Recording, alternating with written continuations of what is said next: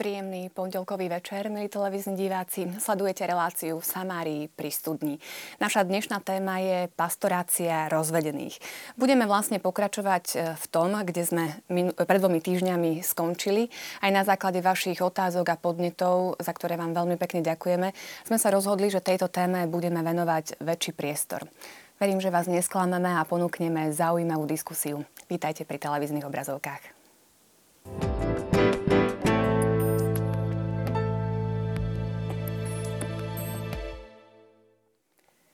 Počet civilne rozvedených katolíkov rastie a mnohí aj napriek tejto bolestnej skúsenosti z rozvodu chcú naďalej žiť v cirkevnom spoločenstve.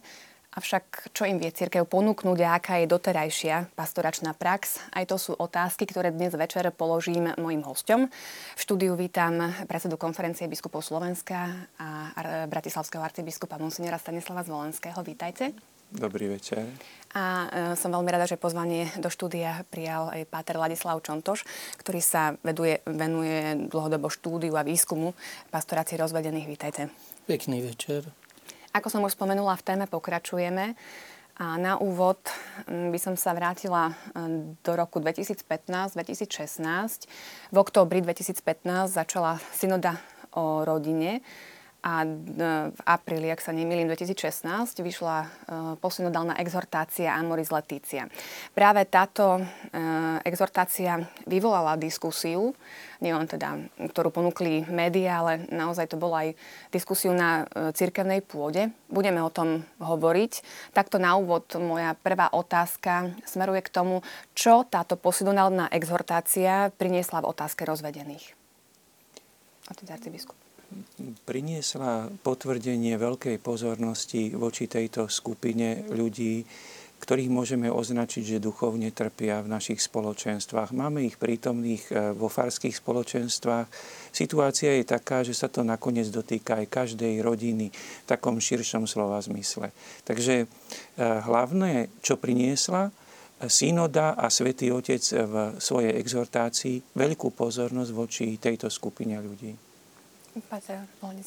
Ďalší taký dôležitý moment celého procesu synody, počnúc od tej ankety, ktorá pripravovala vlastne mimoriadne zasadanie synody, až po riadne zasadanie synody a posynodálnu exhortáciu, je, že v médiách vyvolala veľmi široký ohlas a tému manželstva a rodiny urobila veľmi dôležitou veľkou témou.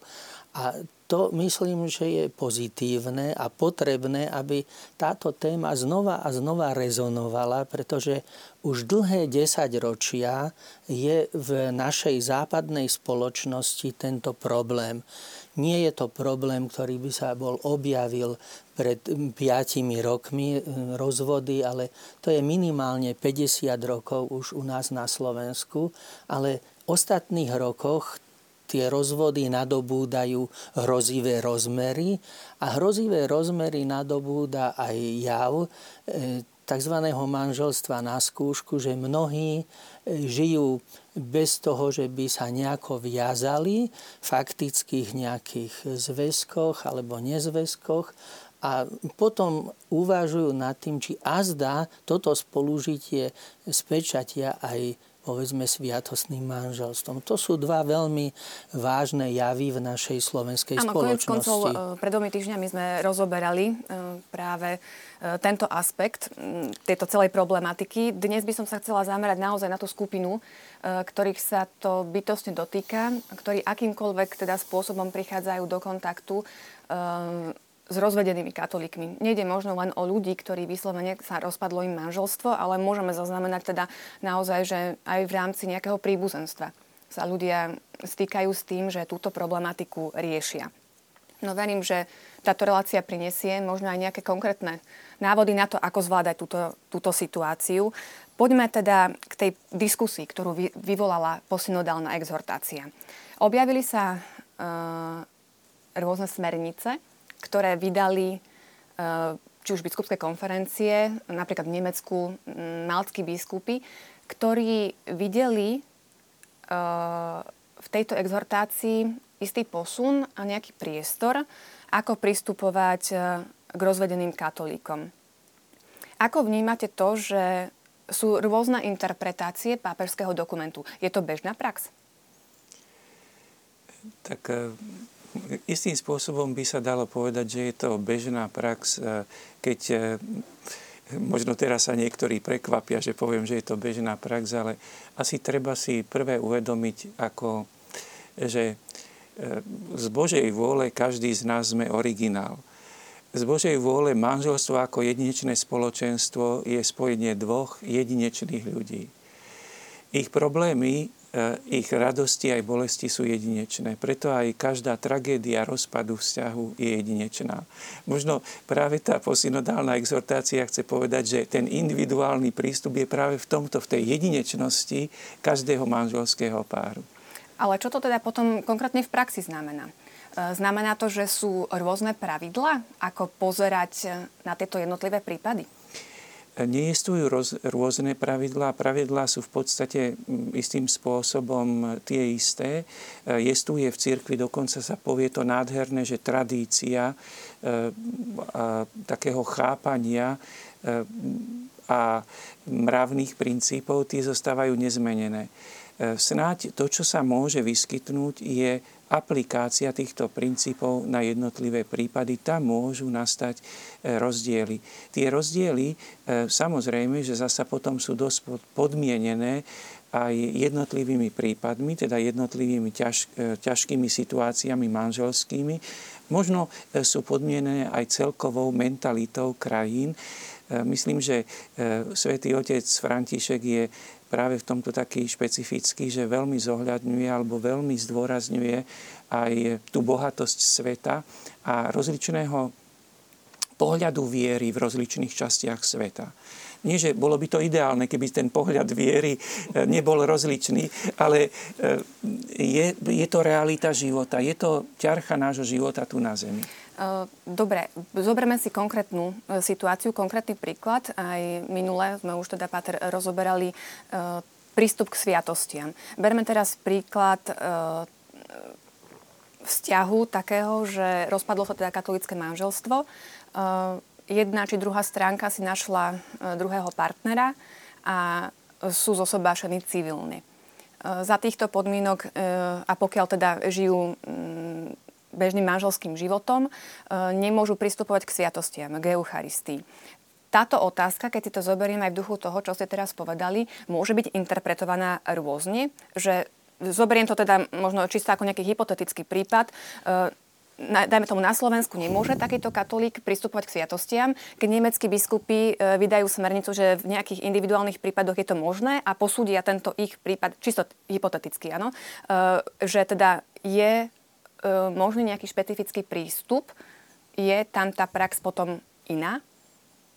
Ja by som to trošku upresnil, že my sa dostávame trocha do takého zjednodušeného chápania života kresťana, kresťanskej katolíckej viery. Že to je len príjmanie sviatosti. A často sa zdá, ako by tí, ktorým je uložený dlhodobý sviatostný pôst, že sú rozvedení a teraz vstúpili a žijú v nesviatostnom zväzku a teda ich spôsob života protirečí tomu, aby mohli pristupovať k Eucharistii. To im však nebráni v tom, aby žili všetky ostatné dimenzie kresťanského života. To je napríklad spoločná modlitba. Ale ja sa pýtam, nevypadla spoločná modlitba aj z našich akože dobrých kresťanských katolíckych rodín? Nestratila sa nám. Nestratilo sa z našich dobrých katolíckych rodín napríklad odpustenie. Slnko nech nezapadá nad vašim hnevom. Večer sa spolu pomodliť a ísť spať s tým, že si vzájomne odpustíme. No žiaľ, musím povedať, že sa to ako si vytratilo. Vyparilo sa mnoho tých prvkov kresťanského života, požehnanie. Koľko rodičov ráno požehnáva svoje deti, keď ich vypravuje do školy. A to je to bežné prežívanie viery v každodennom živote v rodine. A toto všetko môže robiť aj rozvedený katolík. Ten sa môže spoločne modliť, ten môže tie prostriedky, ktorými sa udržuje viera a rozvíja viera, on má k dispozícii, aj kajúcnosť má k dispozícii. Nielen sviatosť zmierenia je spôsob kajúcnosti, ale biblicky vieme, že aj pôst, almužna, dobré skutky, vôbec skutky kresťanského milosrdenstva, to všetko dáva človekovi jaksi milosť a on môže dorásť k tomu, že dôjde pri našej disciplíne, lebo treba rešpektovať to, že konferencie biskupov majú kompetenciu na svojom území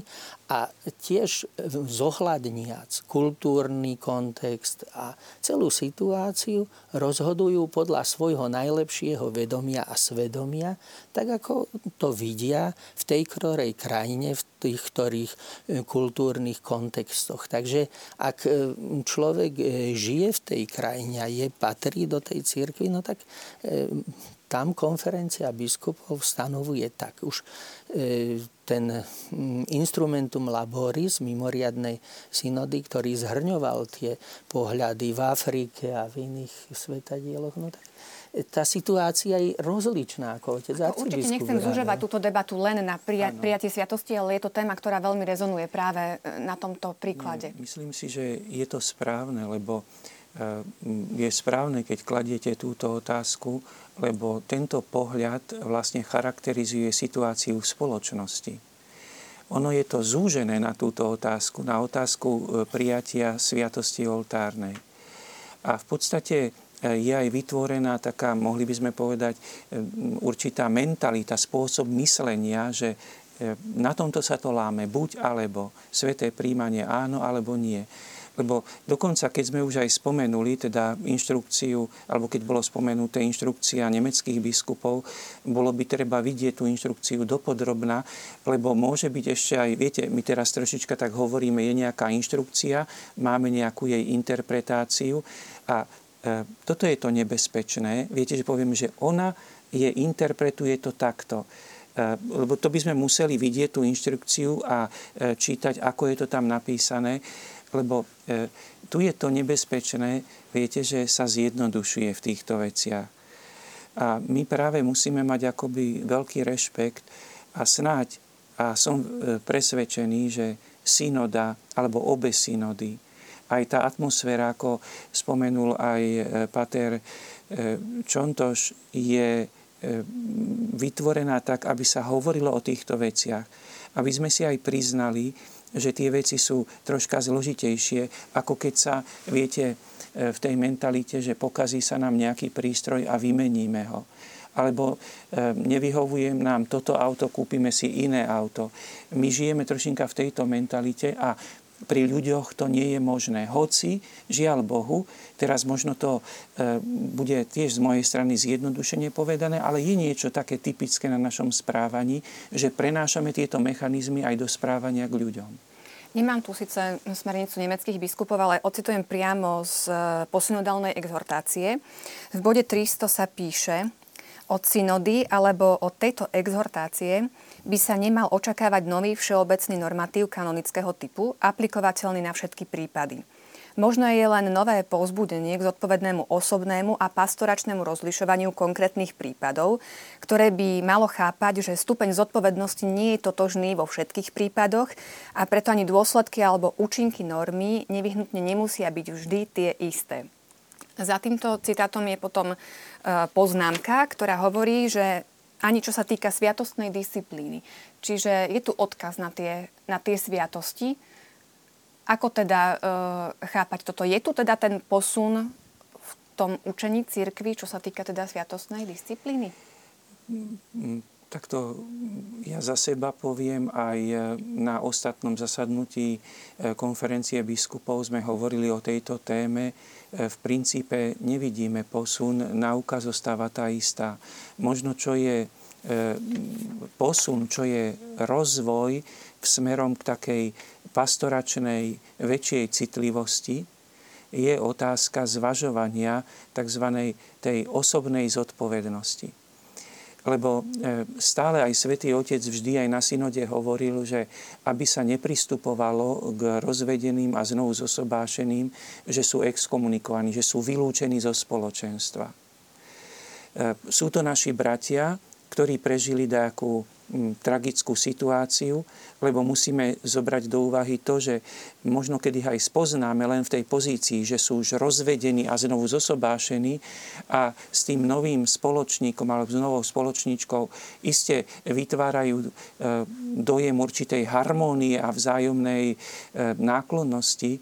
Zároveň sú to vždy ľudia, ktorí majú za sebou veľký otras. Lebo predpokladáme, že keď začínali manželstvo, to prvé manželstvo začínalo s jednoduchším, začínali ho z lásky, v nejakom veľkom nadšení. Láska je vždy tá, ktorá hovorí, nech to trvá večne. V nejakom bode prišli problémy, tieto problémy rástli.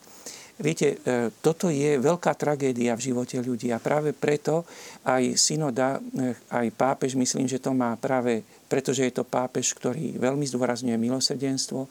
S milosrdenstvom pristupujme k ľuďom a práve to milosrdenstvo je v tom vo vnímavosti na tragédiových života. Manželstvo ako také je úžasná životná úloha a práve aj tí, ktorí s Božou pomocou, ako to oni v pokore povedia, zostali si verní a dnes sa držia za ruky po 20-30 rokoch a takto prichádzajú, povedzme, na svätú omšu. Keby sme sa s nimi rozprávali vo vernom rozhovore, nám povedia, viete, dôvody na rozvody by sme si boli našli aj my.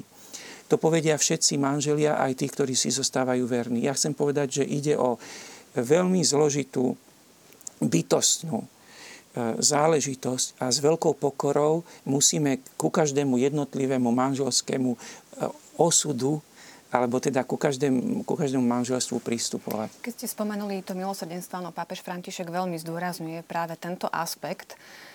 Ako možno konkrétne v tých situáciách, o ktorých rozprávame, sa dá uplatniť ten prvok milosrdenstva?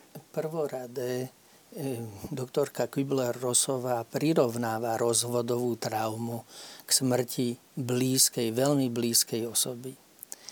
A keď niekomu, kto si blízky zomrie, tak musí žialiť, musí sa vyplakať. Ten človek potrebuje niekoho, komu sa môže vyrozprávať. A to je vlastne prvý bod toho osobného individuálneho prístupu, že keď taký človek za nami, za kňazmi prichádza, tak by sme mali, nevždy je to možné mať toľko času, aby ten človek, ktorý má tak ubolené srdce, aby mohol tie hodiny a hodiny, ktoré on potrebuje to zo seba dostať, rozprávať. A tu je veľká úloha spoločenstva veriacich, aby či v rodine alebo vo farnosti boli takí ľudia, ktorí dokážu byť blízky týmto ľuďom, ktorí môžu im vyliať svoje srdce, vyliať všetok svoj bôľ a žiaľ, aby to srdce sa mohlo zahojiť, aby mohla tá náplasť Božieho milosrdenstva prísť, lebo to je súvisí to s lútosťou a s odpustením. Aj odpustením sebe, ale aj tomu, kto spôsobil to zranenie.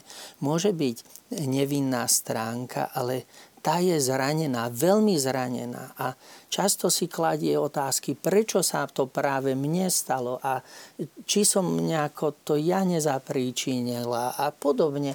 A trápi sa kvôli tomu. A teraz to je dlhodobý proces toho, niekedy to trvá niekoľko rokov, kým to ten človek naozaj spracuje.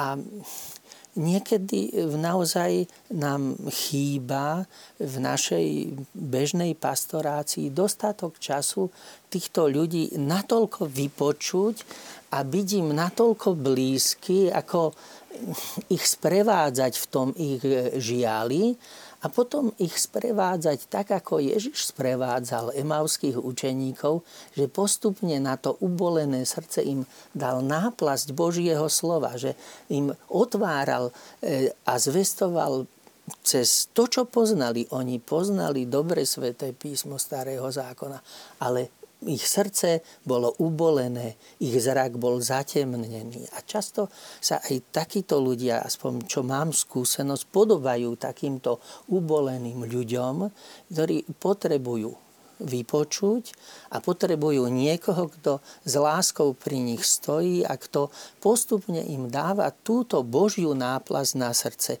A oni sami spoznajú, že vlastne Boh ich vedie aj cez tie ťažké udalosti. Ja som sa pred reláciou rozprávala s niekoľkými, ktorých sa táto otázka teda bytostne dotýkala, či už to bola stránka, ktorá prešla rozvodom, alebo tí, ktorí si našli už rozvedeného partnera. A spomenuli aj taký aspekt, že ako teda aj páter, vy ste spomínali, že to vypočutie u kňazov, tá rada, ktorá by od nich mohla prísť, čo robiť v tejto situácii, pokiaľ oni chcú naozaj ďalej viesť aktívny duchovný život. Čo sa s týmto robí? Keď si zoberieme, že naozaj táto pastorácia rozvedených asi bude naberať trošku na obrátkach, lebo keď sa to zoberie, naozaj tá rozvodovosť rastie a aj tá pravdepodobnosť, že si niekto nájde partnera, ktorý bude práve rozvedený, akoby z tohoto štatisticky ako rástla. Čo sa snaží z toho vyvodiť možno katolícka cirkev pre nejakú ďalšiu do budúcnosti, čo sa týka napríklad prípravy kňazov? Áno. O tom boli aj obe synody o manželstve a rodine. Že sa pociťuje v cirkvi nedostatočná pripravenosť, môžeme tak povedať, aj duchovná pripravenosť na službu rozvedeným. Je to veľká skupina, ale teraz zjednoduším. Ľahšie sa kňazovi venuje tým, nazvem to, ktorí sú na poriadku, ktorí sú v štandarde, ktorí sú, môžeme povedať, z ktorých má kňaz radosť, že žijú, môžeme povedať, v manželstve, v rodine usporiadanej. Venovať sa človeku, ktorý je v problémoch, ktorý sa dostal do bolesnej situácie. Naozaj, ako aj múdro bolo spomenuté, niečo na spôsob smrti, čo v tej citovej oblasti je veľké zranenie. Je to ťažká úloha. Preto aj tie synody hovoria a ukazujú na to, napríklad ten rozmer pomoci nemôže zostať v tom kňaz sám. Kňaz môže veľa urobiť, ale je potrebné vo farnostiach, aby si pribral pomocníkov. Práve že ten jav tých ubolených, utrápených ľudí je široký. Tam potrebuje pomoc manželov, ktorí nejakým spôsobom ešte účinnejšie môžu aj pomáhať takýmto rozvedeným v znášaní ich situácie. Určite to by som podporil, že v tom aj moja skúsenosť hovorí, že práve takí manželia môžu byť veľkou oporou tým ľuďom, ktorí sa dostali do týchto komplikovaných situácií. Možno ani nevedeli, čo všetko ich bude čakať, keď teda si zoberú rozvedeného v tom civilnom manželstve. A práve toto chýba našej spoločnosti vôbec a aj cirkvi v našich farnostiach, že je málo komunitov. Toto práve tieto talianské materiály, ktoré ja hodne študujem, to je taký sprievodca pastoráciou rodiny, hovorí o tom, že dnes je človek a aj rodina osamotená a že by bolo potrebné, aby farnosť bola viacej rodinná, že aby ľudia neboli izolovaní, ale aby vstupovali do toho spoločenstva ako do rodiny. No, naša farnosť najmä povedzme filiálky, kde kňaz príde odslúžiť svätú omšu, no má povedzme aj 2-3 filiálky, tak ťažko môže sa venovať takto osobne ľuďom a najmä takýmto veľmi potrebným. Tam je to fakticky inak nemožné, len aby rodiny pomáhali rodinám, aby v rodinách sa pestoval viacej duchovný život. Lebo oni hovoria toto, že farnosť by mala byť viac rodinná a rodina viacej cirkevná. Že mala by byť tou domácou cirkvou, kde sa žije viera, kde sa slávi, kde je určitá rodinná liturgia, teda povedzme v októbri, že sa spoločne modlí ruženec, že v advente sa očakáva narodenie Pána, že sú spoločná modlitba. No, to som hovoril, že to sa vytratilo, ale to je životný štýl katolíckej rodiny, ktorý nemôže odovzdať kňaz.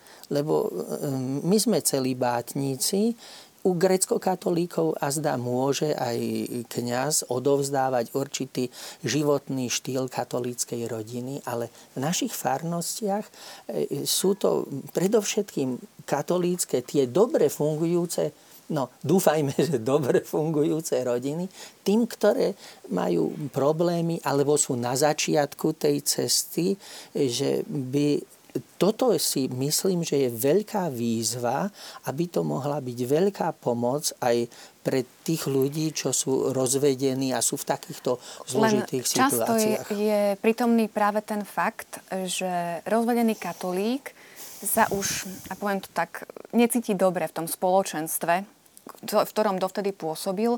Či už sú to, možno cíti nejaké predsudky, že čo sa to teraz akože zrazu s ním stalo, možno jednoducho nejaké neprijatie, možno sám sa cíti naozaj exkomunikovaný, že to spoločenstvo sa k nemu tak stavia.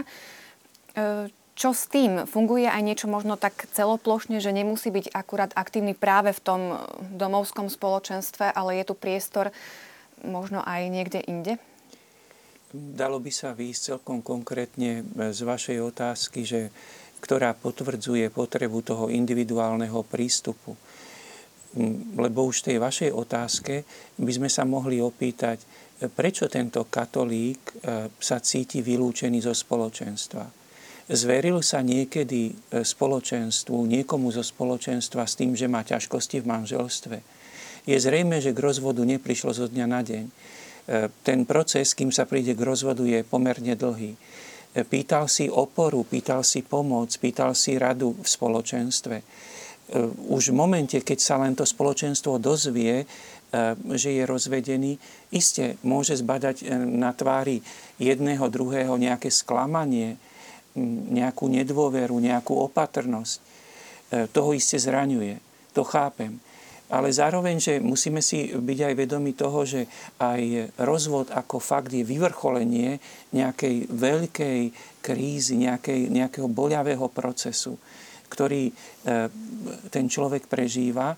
A vlastne myslím, že aj o tom je tá pastorácia, podporiť tých ľudí v tom období, v tom krízovom, kedy sa tá kríza začína. Lebo to je istým spôsobom, ako predchádzať nejakým väčším tragédiám. To je vždy lepšie predchádzať, ako potom sanovať už tie havárie, tie ťažkosti, ktoré vzniknú. Ale je tu jedno i druhé. Treba nám tie sily vlastne rozdeliť aj na pomoc stroskotancom, aj na pomoc, aby tých stroskotancov bolo čo najmenej. Ten pocit takého veľkého stroskotania, chápme, že to je niečo šokujúce, keď sa stane, že aj veľmi dobrí veriaci ľudia stroskotajú v manželstve, tak preto spoločenstvo to môže byť šok. A teda tak ako pre nich, že kam sme sa to vlastne my dostali, to sme nikdy ani len si nepomysleli, že tá naša kríza môže dôjsť až tak ďaleko, že sa rozvedieme, že to bude až také zlé. A ani to spoločenstvo, čiže tu sú veci, ktoré toto, ale máme na Slovensku vďaka Bohu už povedzme Saletíni, otec Trizuliak robí duchovné obnovy pravidelne pre týchto ľudí, ktorí sú rozvedení a nemusia byť vo svojej farnosti, ale idú do toho Samporu, alebo teda v Sigorde sú tieto záležitosti a na iných miestach. I v Rodinkove, v Belužských Slatinách sa dejú také programy, ktoré pomáhajú v tých ťažkých situáciách, ale napokon tá rozhodujúca komunita je farská komunita.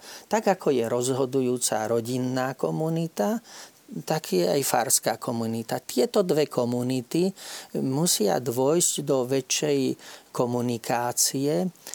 A to je výzva aj pre obnovu našich farských spoločenstiev, lebo nie všade to tak najlepšie funguje. No ale tak ako aj v rodinách, lebo tá farnosť je vlastne len súhrnom a obrazom toho, ako tie rodiny fungujú. Že máme farnosti, poznám niektoré, kde historicky je to dané, že bol rad veľmi dobrých kňazov, ktorí sa tú farnosť naozaj snažili dvíhať, že tá farnosť, povedzme, dala cirkvi za 100 rokov 40 kňazov a ja neviem, 45 reholných sestier.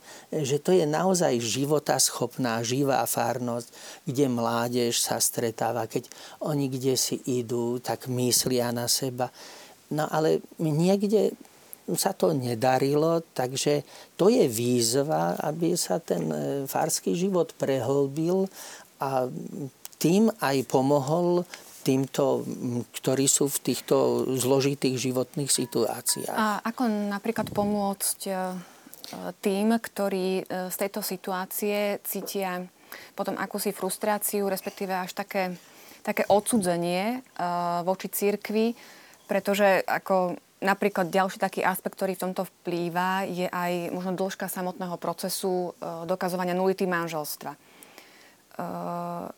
Naozaj sa stretávajú možno s nejakou byrokraciou, možno s takými prieťahmi, keď to poviem takou ľudskou rečou, právnickou. Čo s týmto? Dá sa aj v tomto poli niečo urobiť, aby sa pomohlo týmto ľuďom? Možno, neviem, či skrátenie procesu, lebo napríklad sa neustále roky potom vracajú k starým spomienkám, prehlbujú si tieto traumy, že možno aj, keď už príde k nejakému posunu, možno aj z tohto dôvodu sa nevedia potom preniesť cez niektoré veci.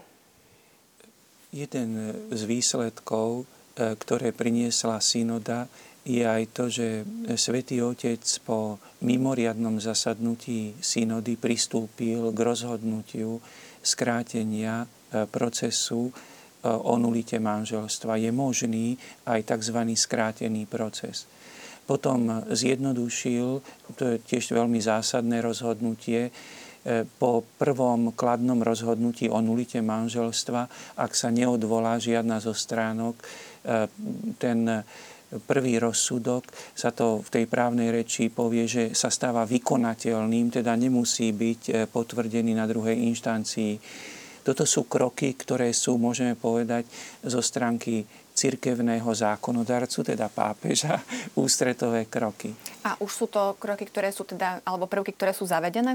Sú zavedené, áno, sú zavedené. Práve sme aj teraz na ostatnom zasadnutí konferencie biskupov tak troška medzi sebou hovorili o tom, že koľko rozhodnutí už s tým skráteným procesom sa v diecézach urobilo, tak sú tie rozhodnutia v každej diecéze urobené. Každý z biskupov už 2-3 rozhodnutia už urobil aj v tom skrátenom procese. A to je doba aká, ten skrátený proces? Ten by mal teda podľa, môžeme povedať, želania aj toho motu proprio, teda toho rozhodnutia Svätého Otca, malo by to byť niečo na úrovni pol roka trvania. Keď možno teraz počujú tí zainteresovaní túto informáciu, že pol roka a možno v skutočnosti čakajú 6 rokov, že ano. Ako kde to potom viazne? Áno, to je, viazne to napríklad na takzvanom, že každá aj moja odpoveď, viazne to na mne, že keď dávam zjednodušené odpovede, lebo v jednej odpovedi neviem celú komplexnosť tejto problematiky naraz vyjadriť, takže musia mať aj diváci trpezlivosť so mňou, že jednoducho v našej ľudskej reči je to tak, že tú zložitosť môžeme len po častiach. Teda, takže tak poďme po častiach skúsme. Prepáčte, že isté, že toto by mohla byť celkom akože taká téma, ale aby som aspoň nakratúčko povedal, že tie skrátené procesy týkajú sa prípadov, ktoré podávajú obaja zainteresovaní manželia spoločne. To je prvý východiskový prvok, ktorý musí byť prítomný a musí byť aj relatívne zreteľná tá nulita manželstva. Na všetky tie prípady, kde podáva žiadosť o nulitu iba jedna stránka, druhá sa k tomu nepridáva, je ten proces riadnym spôsobom prevádzania, ten samozrejme trvá dlhšie. Ten je komplikovanejší, viacej mesiacov trvá. A potom ešte by som mohol tak povedať, ako všade v cirkvi. Jedna vec je, že vždy povieme áno, mali by sme byť efektívnejší. Je tam potom aj ten prvok našej ľudskej slabosti. Isté stávajú sa chyby aj v tom, že tie tzv. Prieťahy alebo zanedbania môžu byť aj na strane pracovníkov súdu, nevylučujem to, ale zároveň musím aj povedať, že v prípadoch, kedy nepodávajú obaja žiadosť o nulitu manželstva, zvyčajne súd je vystavený aj veľkým ťažkostiam, napríklad obštrukciám, prekážkám zo strany druhej stránky, tým týždne bežia, potom vypočúvanie svedkov, neochota svedkov, hlavne svedkov z druhej stránky, ktorej na tom nezáleží. Tak niekedy sa to tak povie, že sú objektívne dôvody na to, že sa ten proces predĺží. Ale samozrejme nechcem teda aj len na tie objektívne dôvody akoby len ospravedlňovať, že isté, že vždy, kde sú prítomní ľudia, kde pracujú ľudia, je isté možné, je naisto možné aj zdokonalenie. A čo by ste teda poradili ľuďom v takejto situácii, ktorí cítia takú zatrpknutosť voči cirkvi? Ako sa s tým vysporiadať? To je, mnohí to môžu cítiť. Ja som sa s tým stretol, že povedzme, dostane rozhrešenie človek, ktorý spácha podľa názoru toho horší zločin, ako je rozvod napríklad, že zabije, ano, ako interrupcie, opakovanie a teda dostane to rozhrešenie. Tu nie. To je vec, myslím, že v prvom rade toho človeka ja sa snažím vypočuť. Láskavo ho vypočuť. Stojí to niekedy dlhý čas, ale ten človek napokon má pocit, že našiel niekoho, ktorý ho nechal vyhovoriť až do samého konca. On už nemá čo povedať. Aj všetky svoje námietky voči cirkvi povedal, už všetko povedal a zmlkol. A vtedy mu môžem povedať, že v Samárii sa takto Ježiš stretol s jednou ženou pri studni, ktorá mala popletený život, mala 7 mužov a ten, s ktorým teraz žije, nie je jej muž. A ju prosí, aby mu dala napiť a potom jej hovorí, že on je Mesiáš. A táto žena objavuje Božieho Syna. Objavuje čosi úplne nové vo svojom živote, pretože jej viera bola nejaká, ale aj bola taká zvláštna, taká dopletená. A neraz to my, kresťania, máme v tej viere také dopletené, že si myslíme, že Pán Boh je nám povinný, že my sme nejako dobrí a že Pán Boh je nám čímsi povinný. Boh nám nie je povinný, ale Boh nás miluje. Boh miluje aj hriešnika. A to je to podstatné posolstvo Ježiša Krista, že on prišiel spasiť hriešnikov. Ale ja si musím priznať, že som hriešnik. To Svätý Otec často zdôrazňuje, že my sme hriešni, ja som hriešný pápež, ale no, ja som naozaj hriešný len vtedy, keď prežijem to, že ja sa tiež musím spovedať. Až vtedy, že my sa v mnohom prehrešujeme už tým, že napríklad nie vždy sme láskaví. Sme niekedy neláskaví a použijeme také slovo, no nie je celkom zvážené, alebo sa pozrieme len na niekoho a už ten pohľad toho zraní, alebo odmlčíme sa, už aj toho zraní. V mnohom sa prehrešujeme voči láske a Boh nám posiela Ježiša, ktorý nám zvestuje, že Boh nás napriek tomu všetkému miluje, že sme aj takí slabí a krehkí. A toto, myslím, že je tá cesta, ktorou takého človeka môžeme pomaličky privádzať k tomu, že objaví, aha, to nie je preto, že cirkev tu je nejak taká spoločnosť rabiátna, ktorá nás tvrdo chce tu manglovať. Ale ona nám zvestuje Ježiša Krista, milosrdného brata, ktorý nám zvestuje Božiu lásku. A on to, ten človek, môže pocítiť, aj keď nedostane sviatostné rozhrešenie. Môže to pocítiť. Ale to je vlastne určité umenie, ktorému sa musíme učiť a ktorému v rámci pastorálnej teológie by sme mali učiť už v seminári, na fakulte bohoslovcov, aby dokázali príjmať ľudí a komunikovať s nimi, aby naozaj boli dobrými pastiermi, ktorí poznajú svoje ovce a ich poznajú, že vedia ich tou svojou láskou získať. To je podľa mňa to rozhodujúce. Otec arcibiskup, vedia sa nejaké také kroky prijať v tejto oblasti, že naozaj kňazi budú lepšie školení? Tak myslím, že Páter Čontoš je profesor a vyučuje, že snad by bol kompetentnejší na túto, ale otázku... Ja sa vás teraz pýtam napríklad ako predsedu konferencie biskupov Slovenska, že či z tejto pozície sa nedá možno dá sa prijať nejaké opatrenie. Z každej pozície sa dá. Samozrejme je to povinnosť biskupa starať sa o to, aby v seminároch kňazi boli pripravovaní čo najlepšie. Isté aj tu je vlastne ten problém našej ľudskej nedokonalosti. Môžem len zopakovať, že všade, kde sú ľudia, je veci možné robiť lepšie.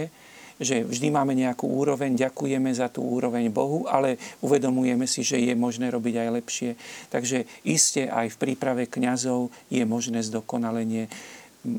Aj tá ťažká situácia, čo sa týka aj rodín, manželstiev, nás k tomu vedie ešte k väčšej pokore a k väčšej snahe v tejto oblasti. Ale myslím, že teraz bola tu spomenutá pred chvíľočkou, nedá mi jedna strategická myšlienka Božej lásky, aj keď bolo to krásne povedané jednoducho a trefne, aj keď nedostanem rozrešenie, ešte neznamená, že Boh ma nemiluje. Nedostať rozrešenie alebo nedostať sväté príjmanie neznamená, že Boh ma prestal milovať. Momentálne nemôžem ísť touto cestou vo vzťahu k Bohu, ale neznamená to, že nemám žiadnu cestu k Bohu, že Boh ma nemiluje, že Boh na mňa zabudol. Je veľa možností kontaktu s Bohom. Práve kňaz má niekedy aj povinnosť pre hĺbšie poznanie pravdy povedať, táto cesta pre vás momentálne ešte nie je možná, ale je tu veľa iných ciest, ktoré pokiaľ môžete ísť, po ktorých môžete ísť. Dokonca si myslím, že veľmi dôležité je, už keď som si teda zobral slovo, že rozviniem ešte túto tému trošička, ako ktorú začal otec Čontoš. Otázka živenia sa nielen eucharistickým chlebom, ale živenia sa chlebom slova. Odtiaľ sa začína. A myslím, že všetci sa najprv musíme začať živiť chlebom slova Ježiša Krista, Božieho slova, že odtiaľ prichádza a toto sa živiť chlebom slova môže každý. A odtiaľ sa začína aj premena. Lebo dokonca, keby sme chceli byť možno akoby tak extrémne, tak môžeme povedať, že my môžeme mať niekoho, veriaceho muža, ženu, ktorý pristupuje k svätému prijímaniu, ale neživí sa chlebom slova. A v jeho živote práve to sú tie ťažké situácie a to by sme otvorili ďalšiu jednu veľkú problematiku v živote cirkvi. Spomínam to preto, aby som ukázal, že naozaj táto situácia, že treba byť tu veľmi pokorný a isté, že v debate je dobre dávať jednoduché odpovede, ale musíme si byť aj vedomí, že situácia je komplikovaná. Presne to je to, otec arcibiskup, že samotná eucharistická obeta, svätá omša, má dva stoly. Ano? Má stôl Božieho slova a eucharistický stôl. A akoby ten prvý stôl v mnohých mysliach našich veriacich, ale možno, že aj nás kňazov, je zanedbaný, že si neuvedomujeme, lebo aj iné sviatosti, aj sviatosť zmierenia, keď ju riadne vysluhujeme, má tiež svoju liturgiu slova. Máme tam aspoň kratučký citát zo Svätého písma. Čiže oslovuje človeka najlepšie Božie slovo. A ďalej my máme iné prostriedky, to je spoločná modlitba. A to je vlastne aj sám Ježiš hovorí, kde sú dvaja alebo traja zhromaždení v mojom mene, ja som uprostred nich. A teda aj tí, ktorí, povedzme, žijú v tom druhom manželstve, sa môžu spoločne modliť v Ježišovi Kristovi. Oni môžu spoločne si čítať Sväté písmo, čerpať z toho Svätého písma a dozrievať v láske, dozrievať vo viere, lebo to sú prostriedky, ktorými sa v človekovi živí viera, nádej a láska. A postupne môžu dôjsť až tak ďaleko, že sa povedzme rozhodnú, že budú žiť ako brat a sestra, že sa vzdajú tých typicky manželských prejavov a s ohľadom povedzme na deti alebo na iné okolnosti by nebolo rozumné, aby sa rozišli. Môžu požiadať príslušného otca biskupa o dovolenie pristupovať k Eucharistii a môžu aj toto vrcholné prežívanie viery získať. Samozrejme s určitými okolnostiami, aby nedošlo povedzme k pohoršeniu a tak. Ale práve tento rast vo viere cez Božie slovo, cez domácu liturgiu im môže ich priviesť k tomu, aby sa takto vážne rozhodli. Ale to zároveň nám ukazuje v našich výskumoch, že tieto problémy rozvedených manželstiev a tých havárií nám poukazujú aj na faktory, ktoré, čo by sme mali robiť v tej prevencii, aby sa to toľko nestávalo, že povedzme viacej žiť s Božím slovom. Už skôr pred samotným sobášom, už v rodine. Tej prevencii sa ešte dostaneme. Prichádza nám aj dosť diváckých postrehov a otázok. Takisto máme ešte aj z minula dosť diváckých otázok, ktorým by som sa chcela venovať. Predsa len tento blog by som ukončila tým, čím som začala. To poslednou exhortáciou Amoris Laetitia a nejakými interpretáciami. Debatovali sme teda o tom, ako to možno čítať. Vyjde možno aj na Slovensku nejaká smernica, ako interpretovať túto poslednú exhortáciu, teda v našich pomeroch, keď sme hovorili, že treba zohľadňovať aj tento aspekt? Zopakujem, že na ostatnom zasadnutí konferencie biskupov Slovenska sme o tom hovorili, aký máme na to pohľad, zvažujeme aj my sami, že by možno v nasledujúcom období sme tiež nejakú inštrukciu dali. Na teraz si zároveň aj uvedomujeme, že v našich podmienkach, samozrejme, že keď hovoríme s kňazmi, je to otázka taká, že nevidia tú vec až takú problematickú. Skôr je zaujímavá tá téma, že čo sa deje v iných krajinách, možno nie tak, čo u nás.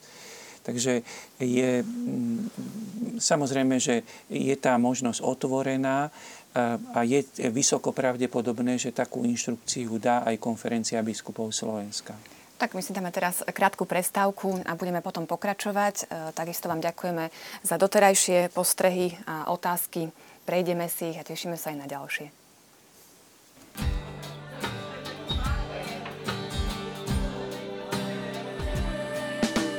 Tak málo si rozumieme, vyčítam ti, mne sa stále drieme. A ty ma nudíš. Meniť chcem vždy veľa vecí, no žiadnu z nich nemením, jak svetci. Závidím nesprávnym, ak súperím, kto bude prvý, výhru nenájdem, ak nehľadám. A preto cítim sa sama, bez teba cítim sa sama, keby aj s človekom vzťah mám, bez teba nič nie je, jak mám. Je treba vyznieť si človeka, a ja si vždy nový obliekam. Každý deň vravím ti dnes nie, a musím to pánky tesné. Príjmi k sebe tú, čo duši nie je biela ani iná, vráť ju do záhrady, nech vstane tam, kde sa neusína, ustúpiť tam, kde je treba, zastať sa, keď zosmiešňujú teba. Tak nebyť sám, dobrom premáhať zlo, stále prijať aj nedokonalé. Tak prečo cítim sa sama, bez teba cítim sa sama, kedy aj s človekom vzťah mám, bez teba nič nie je, jak mám. Je treba vyznieť si človeka, a ja si vždy nový obliekam, každý deň vravím ti dnes nie.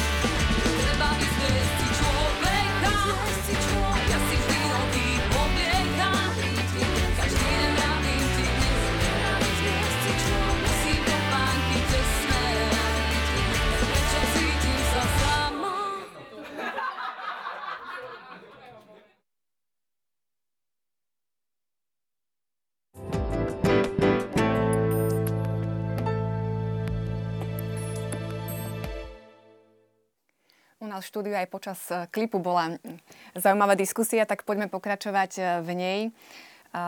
Začnem diváckými otázkami. Pozdravujem vás do štúdia, mám otázku, čo si myslia hostia o tom, že v hlboko kresťanskej rodine rodičia podporujú rozvod. Nemali by byť skôr oporou svojim deťom?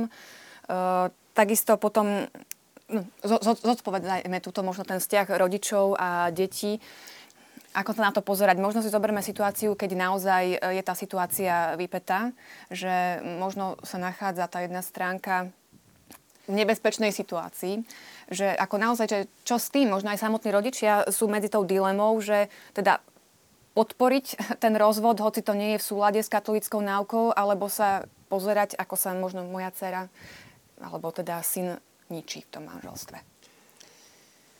No, je veľmi ťažké samozrejme odpovedať na túto otázku, že či rodičia podporujú rozvod, že či je to správne, lebo nevieme zistiť, čo to v tom konkrétnom prípade presne znamená, akým spôsobom podporujú ten rozvod, prečo je ten rozvod, z akého dôvodu sa ten rozvod koná. Tak je veľmi ťažko na túto otázku odpovedať, ale z toho, ako vy ste už potom trošička akoby doplňali ešte ďalšie... Áno, takúto situáciu zobrať. Jestvuje možnosť, v cirkvi sa rešpektuje, lebo je to kvôli spravodlivosti a pravde, že zo sebeobrany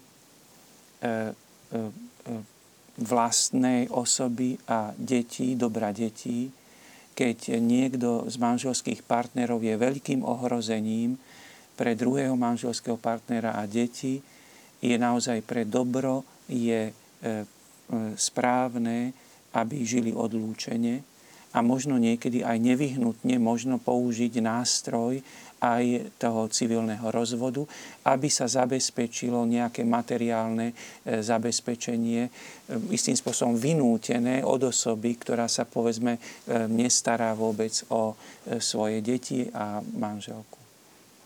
Páter Ladislav.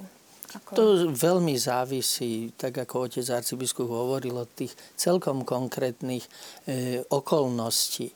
Isté badať na Slovensku veľkú toleranciu voči rozvodom, sociologické výskumy religiozity katolíkov aj mládeže ukazujú, že tá tolerancia je vysoká a že často nielen mladí, ale aj ich rodičia sú toho názoru.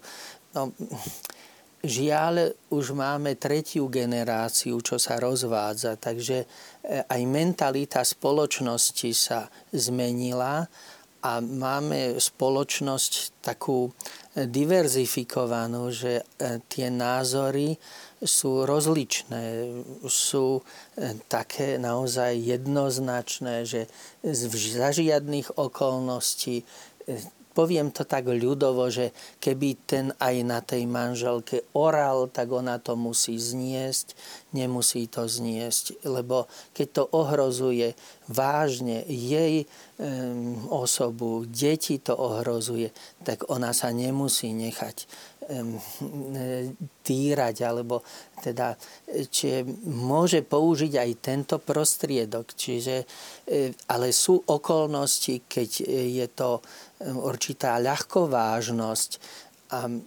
to treba zase zvážiť, že naozaj nemožno ľahko vážne tak vážnu vec ako považovať, no veď čo, tak ako to predkladajú povedzme mnohé seriály a filmy, že rozvod to je taká bežná každodenná záležitosť a teda keď to nejde nejaké ťažkosti, to je najjednoduchšie riešenie rozviesť sa. Takže pohybujeme sa v množstve takýchto názorov a slovenská spoločnosť, aj katolíci sú tým poznačení. Ešte v súvislosti so vzťahom detí a rodičov, ešte pred 2 týždňami nám prišiel mail. Diváčka Terezia sa pýta, že, budem to citovať, prosím, milí hostí, my rodičia sme nešťastní, že naše deti si našli rozvedených partnerov. Ako sa s tým vyrovnať a čo ich spása? Ďakujem.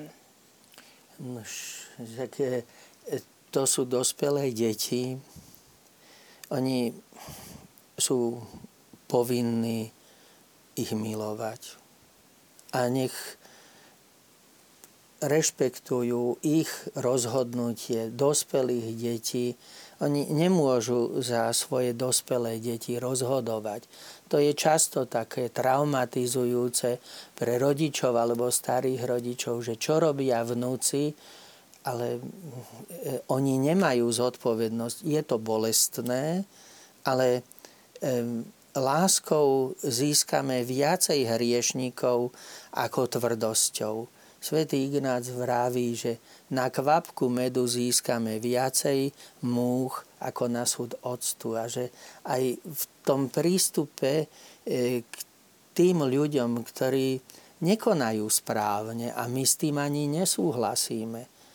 Ale to nás nemôže dišpenzovať od toho, aby sme ich mali radi. A toto je pre nás, pre rodičov to býva veľmi ťažké to býva pre starých rodičov, ale mám skúsenosť, že práve takáto rodičovská alebo starorodičovská láska časom je potom cestou, ktorá týchto ľudí privedie bližšie k Bohu. A oni sami začnú hľadať Boha a pracovať na sebe. A priznajú po rokoch, že aj tento dlhý eucharistický pôst im pomohol k tomu, že nikdy v živote nemali takú túžbu po Ježišovi, takú túžbu po Bohu, ako vďaka tomuto pôstu. Čiže ten pôst bol vlastne určitým liekom pre tých ľudí. Tá situácia aj veľmi ukazuje, je taká typická, aká je dôležitá aj výchova, lebo teraz nechcem reagovať na tú rodinu konkrétne, ale vo všeobecnosti. Mladí ľudia sa učíme sa ako mladí ľudia milovať a v tej láske k človeku je veľmi dôležité myslieť aj na lásku k Bohu. A musí rovnakým spôsobom, ideálne by bolo, rásť v láske k človeku, v láske k Bohu. A ak aj niekoho milujem, ale mal by som na neho pozerať, že mám ťa rád, ale viem, že ty si viazaný pred Bohom s inou osobou. Toto je optika správna. A mám ťa rád, pomáham ti tým spôsobom, aj aby som ti našiel, keď ťa mám naozaj rád, správnu cestu v tvojom živote pred Bohom. Totiž my niekedy máme už výsledok dlhej cesty, na ktorej bol dlho zabudnutý Boh ako principiálny, náš bytostný principiálny vzťah. Zoberme si napríklad tú situáciu, že mladé dievča, aktívna katolíčka, alebo teda chlapec, katolík si nájde rozvedeného. Na začiatku teda vzťahu, dajme tomu, že už možno aj prešiel tým procesom nulity, manželstvo teda je stále platné. Aký je správny postoj? Pokračovať v tom vzťahu, alebo radšej to stopnúť na začiatku?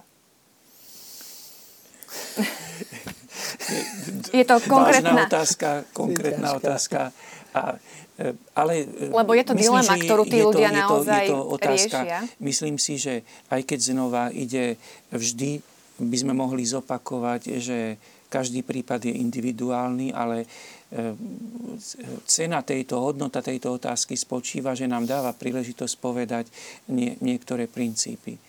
Lebo vychádzame z toho, že aktívny katolík je niekto, čo berieme ako hodnotu. Tešíme sa, že niekto je aktívny vo farnosti.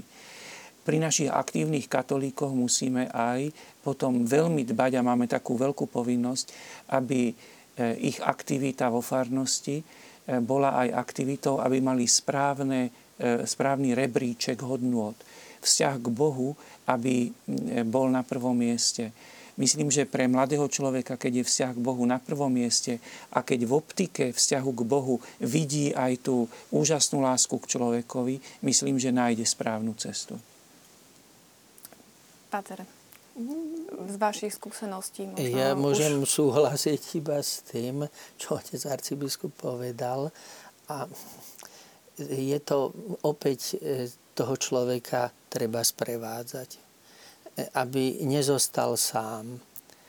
Ak zostane sám, môže tá citová dimenzia sa natoľko rozvinúť, že sa aj vášeň rozpúta a potom už ten človek nie je schopný celkom triezvo uvažovať nad tým svojím rozhodovaním. A až keď sa rozhodne, potom znova začína určité triezve uvažovanie. Takže tu je dôležité aj to, aby sme tento moment mali, že mladý človek, že ho nenecháme celkom samotného, ale Viete, to je tak, že on nemusí chcieť. Lebo on vlastne samotný sa ako keby dostáva do tej, svojim rozhodnutím do neregulárnej situácie.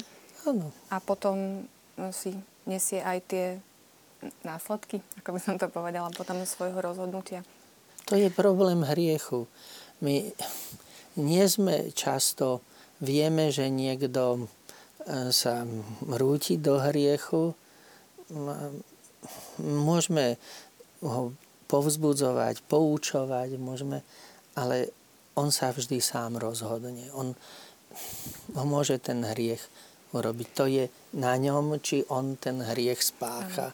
Či urobí to rozhodnutie, alebo nie. My môžeme mu pomáhať, ale nemôžeme mu zabrániť v tom nesprávnom rozhodnutí. Dobrý večer. Diváčka Anna sa pýta, či je možné, aby rozvedený a znova zosobášaný katolík dostal jednorazové povolenie na prijatie Eucharistie, napríklad v deň prvého svätého príjmania dieťaťa. Je možné takéto niečo? Tak znova na jednoducho položenú otázku jednoducho odpoviem, nie je možné, lebo sväté príjmanie rozvedeného a znovu zosobášeného nie je akoby ďalšou ozdôbkou na krásnej slávnosti prvého svätého príjmania. Sväté príjmanie je završenie bytostného vzťahu človeka k Bohu a je potrebné, aby ten rozvedený a znovu zosobášený ten svoj vzťah k Bohu rozvíjal najprv iným spôsobom, inými cestami pokánia, živenia sa Božím slovom, modlitbou. Takže na jednoduchú otázku, jednoducho položenú, nie je primerané veľkosti sviatosti Eucharistie, aby bola dávaná ako ozdoba v nejakých slávnostných príležitostiach. Ďalšia otázka. Pripomeniem pastoračne kvalitnú vzdialenú a blízku prípravu na manželstvo. Ľahšia je prevencia ako liečba. Ako to naplníte? Pýta sa diváčka Magda. Otvára teda tú časť nejakej prevencie. Aké možné riešenia sú na to, aby sme zabránili takému nepriaznému? Môžeme hovoriť o viacerých metódach, spôsoboch. Predĺžená príprava na manželstvo, jeden zo spôsobov. Vo viacerých diecézach na Slovensku sa rozšírila príprava na manželstvo, na viacej stretnutí, ako bolo tradične. Vytvorenie podmienok na to, aby rodičia, naši veriaci rodičia, aby boli vedení k tomu, že jednou z vážnych súčastí výchovy je aj výchova k manželstvu. Možno výchova k láske, k Bohu a k ľuďom a potom aj k výchova k manželstvu. Lebo myslím, že aj toto v rodinách je teda zanedbávané alebo sme oslabení. Totiž, aby moje slova neboli kritikou na otcov a mami, lebo s veľkým rešpektom k našim súčasným otcom a mamám v náročnej službe pre rodinu a v takej pokore s veľkým rešpektom len hovorím, čo by bolo správnejšie, čo by bolo lepšie, v čom sa máme zdokonalovať. To je tiež jedna, venovať sa viacej deťom v rodinách. Z hľadiska cirkvi vieme predĺžiť prípravu pred manželstvom. Máme prípravu k manželstvu počas prípravy na birmovku. Je to jedna veľká súčasť prípravy na birmovku. Potom sú možnosti stretaní. Je to celé o aktívnom živote vo farnosti. Toto sú možnosti, ktoré ma tak spontánne napadajú. K tej predĺženej príprave, respektíve bezprostrednej príprave na manželstvo, keď už teda snúbenci prídu na tú faru s tým, teda, že sú rozhodnutí uzavrieť ten svoj zväzok sviatostne v kostole. Myslíte si, že im to vie pomôcť k tomu, aby si lepšie uvedomili, do čoho idú vstúpiť? Tak v každom prípade... Keď už to možno berú ako také, no tak ako toto zabsolvujeme ako nejakú poslednú prípravu, ktorú máme ešte pred svadbou, že či už nie neskoro riešiť takto snúbencov. Isté, ak to oni berú sami, že toto je už len nejaká posledná nevyhnutnosť, ktorú musíme prežiť, aby sme mohli byť zosobášení, už ten ich prístup je nesprávny a nazval by som to vysokorizikový. Lebo už nepristupujú k manželstvu s tou, mohli by sme povedať, s tým veľkým rešpektom, že manželstvo je nádherná životná úloha, na ktorú sa ale treba dlhodobo pripravovať. A ak oni chcú nejakú prípravu na kratúčko, ako posledné niečo nevyhnutné, čo treba odtrpieť, možno aj nemajú dostatok poznatkov, že cirkev im vie poskytnúť dobrú prípravu, ktorá ich vie veľmi obohatiť. Aj v tom období ešte predtým, než by som povedal, kedy je už ich zvažovanie síce ešte akoby otvorené, ale už veľmi vážne, že smerujú k manželstvu, už vtedy by sa mohli začať pripravovať. A vtedy aj spoznať, aj dokonca hĺbšie, či k sebe patria. Možno teraz taká, ešte vám dám Páter priestor, len možno taká provokatívna otázka mi trošku napadla, že keď sa predĺží tá príprava, čiže sa predĺží to ich utrpenie, teda ktoré musia zabsolvovať, keď berieme teda túto skupinu ľudí, možno ich to odradí pred tým, aby vôbec uzavreli sviatostné manželstvo.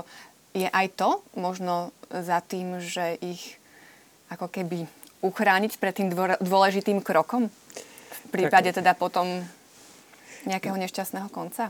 Zo skúseností kňazov, ktorí robia dlhšiu prípravu, teda v niektorých diecézach už to naplno funguje, potvrdzujú aj takéto prípady, že tí mladí ľudia, chlapec, dievča, počas tejto prípravy predĺženej spoznajú, že odložia ešte rozhodnutie na manželstvo. To je veľmi dobrý krok, a práve výskum problémov rozvedených katolíkov ukazuje faktory, ktoré ovplyvňujú tú stabilitu manželstva a kde sú rezervy, že čo by bolo treba robiť. Len to je veľmi komplexná otázka. To nie je len otázka povedzme bezprostrednej prípravy. Ale otec arcibiskup hovoril vlastne o určitom psychologickom nastavení tých snúbencov. Že pre nich niekedy dôležitejšie sú, tak poviem, svadobná hostina, hostia a šaty, ako to, čo tam sa v tej dobre pripravenej príprave robí. A tu ja vidím dôležitý moment opäť toho, sa k Amoris Laetitia vrátim, osobného prístupu, že to nie vždy kňaz má dosť na to času, aby k tým takýmto, by som povedal, osobitným prípadom sa pokúsil o osobitný prístup, o individuálny prístup. Poznám kňazov, ktorí už dávno sa snažia o ten individuálny prístup a predĺžiť tú prípravu, nadviazať osobný kontakt s tými dvomi. A už to nie je 9 stretnutí, ale to je jeden školský rok a naozaj príde k tomu, že povedzme, oni majú tak obrovské medzery vo svojej viere, v náboženských vedomostiach, že im prekážajú niektoré texty v liturgii sviatosti manželstva. Takže keď už tuto také problémy majú, tak treba skúsiť takýto individuálny prístup a nenechať to len na tom, že tu je určitá všeobecná norma dobrá, ktorá všeobecne pomáha, ale tieto prípady by potrebovali takýto osobitný prístup. A možno by potrebovali ešte aj potom, keď uzatvoria manželstvo, vďaka Bohu, že sa to občas darí, že ich zapojí ten kňaz potom do nejakého spoločenstva iných rodín, kde vlastne sú trochu nesení v tom katolíckom duchu. Nachádzajú životný štýl katolíckej rodiny, pretože vo vlastnej rodine nemali ten príklad, ani starí rodičia, povedzme, ten príklad im nedali.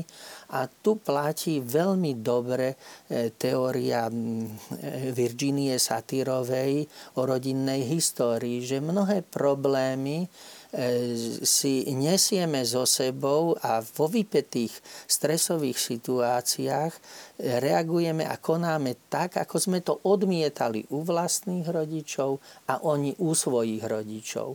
Že povedal si chlapec, že ja nikdy svoje deti nebudem biť, tak ako mňa bijavali, ale príde stresová situácia a vybije svoje deti, až ho to mrzí, že ako v hneve trestal svoje deti.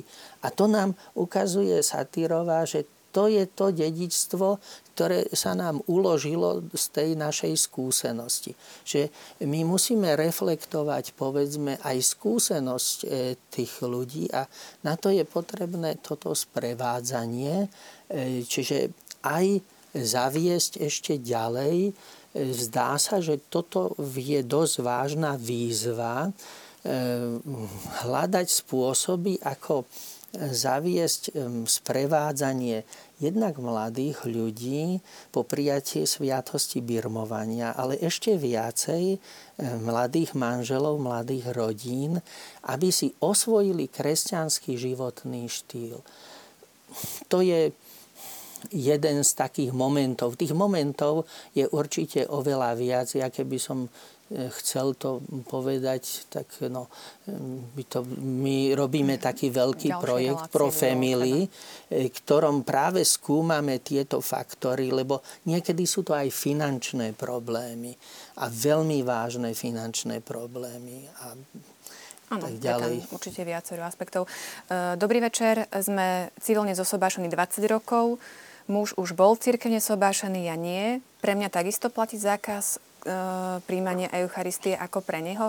Je tu viacero takýchto otázok, ktoré sa týkajú, teda, že či môžu pristupovať, nemôžu pristupovať k sviatosti. Skúsme to možno zhrnúť, že v akej situácii sa teda nachádzajú ľudia, ktorí sú už druhýkrát civilne zosobášení, čo sa týka prístupu k sviatostiach, aby to bolo jasné, za akých podmienok áno, akých nie. Áno, v podstate pre tých, ktorí sú rozvedení a znovu zosobášení, že majú druhé civilné manželstvo, vychádzajme z princípu, že tí nemôžu pristupovať ku sviatosti Eucharistie, ku svätému prijímaniu. Môžu prijímať, môžu vykonávať mnoho dobrých skutkov, môžu modliť sa, môžu sa sítiť chlebom slova, ale nemôžu na teraz pristupovať k sviatosti Eucharistie. Tá sviatosť Eucharistia, jej príjmanie veľmi rezonuje. Ďalšia otázka prišla, ktorá časť vo Svetom písme pojednáva o tom, kto môže a kto nemôže pristupovať k svätému príjmaniu. Ako by ste teda odpovedali?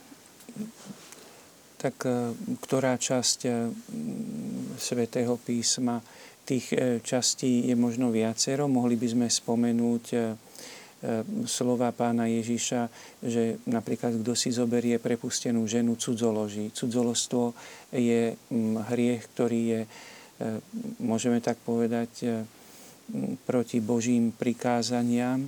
Je to hriech, ktorý v podstate je pokladaný za ťažký hriech a v logike veci je zasa z iného miesta Svätého písma. Vieme, že keby niekto prijímal sviatosť Eucharistie v stave ťažkého hriechu, teda vo Svätom písme je to vyjadrené, že môže prijímať na svoje zatratenie, teda že niekto prijíma na spasenie, ten, kto je v stave toho plného priateľstva s Bohom, a u toho, kde to plné priateľstvo je narušené, že je neúplné to priateľstvo, nie že by nemal priateľstvo s Bohom, ale je narušené nejakou ťarchou z minulosti toho rozvedeného manželstva, tak a by pristupoval k svätému prijímaniu, tak vlastne je to tiež to prijímanie na zatratenie, tak hovorí Sväté písmo. Takže je to v podstate, jestuje zo súvisu Svätého písma, je táto náuka cirkvi vytvorená. Možno len drobnosť by sme ešte mohli povedať, že pokiaľ teda žijú tí dvaja typicky manželskými spôsobmi, ak by oni prestali tak žiť, teda sa vzdali tých typických manželských skutkov a sa zaviazali k takému životu, tak môžu požiadať o povolenie pristupovať k Eucharistii. To sme vlastne už hovorili, ale azda by to bolo dobre tu pripomenúť, že ten zákaz nie je v tom zmysle absolútny a nie je ani absolútny v tom zmysle, že ak je v ohrození života takýto človek, tak môže prijať všetky sviatosti. V akomkoľvek stave by bol, lebo to je najvyššia norma vlastne aj práva spása duše. A teda tu ide už potom naozaj o spásu duše a teda vtedy... Ale to je extrémna poloha toho. Na záver ešte mail od diváka Petra. Táto téma je veľmi poučná a povzbudivá pre nás. Ďakujem váženým prítomným za ich svedecké výpovede. Sú pravdivé, prežil som to. Láska, pokora, komunikácia, obetavosť, trpezlivosť rúže prináša. Nech Pán žehná vaše poslanie. Ďakujem pekne. Nádherné slova. Nádherné slova. Ja vám tiež veľmi pekne ďakujem, že ste prijali pozvanie do našej relácie. Prajem vám ešte pekný večer a tiež teda veľa síly a požehnania vo vašom poslaní.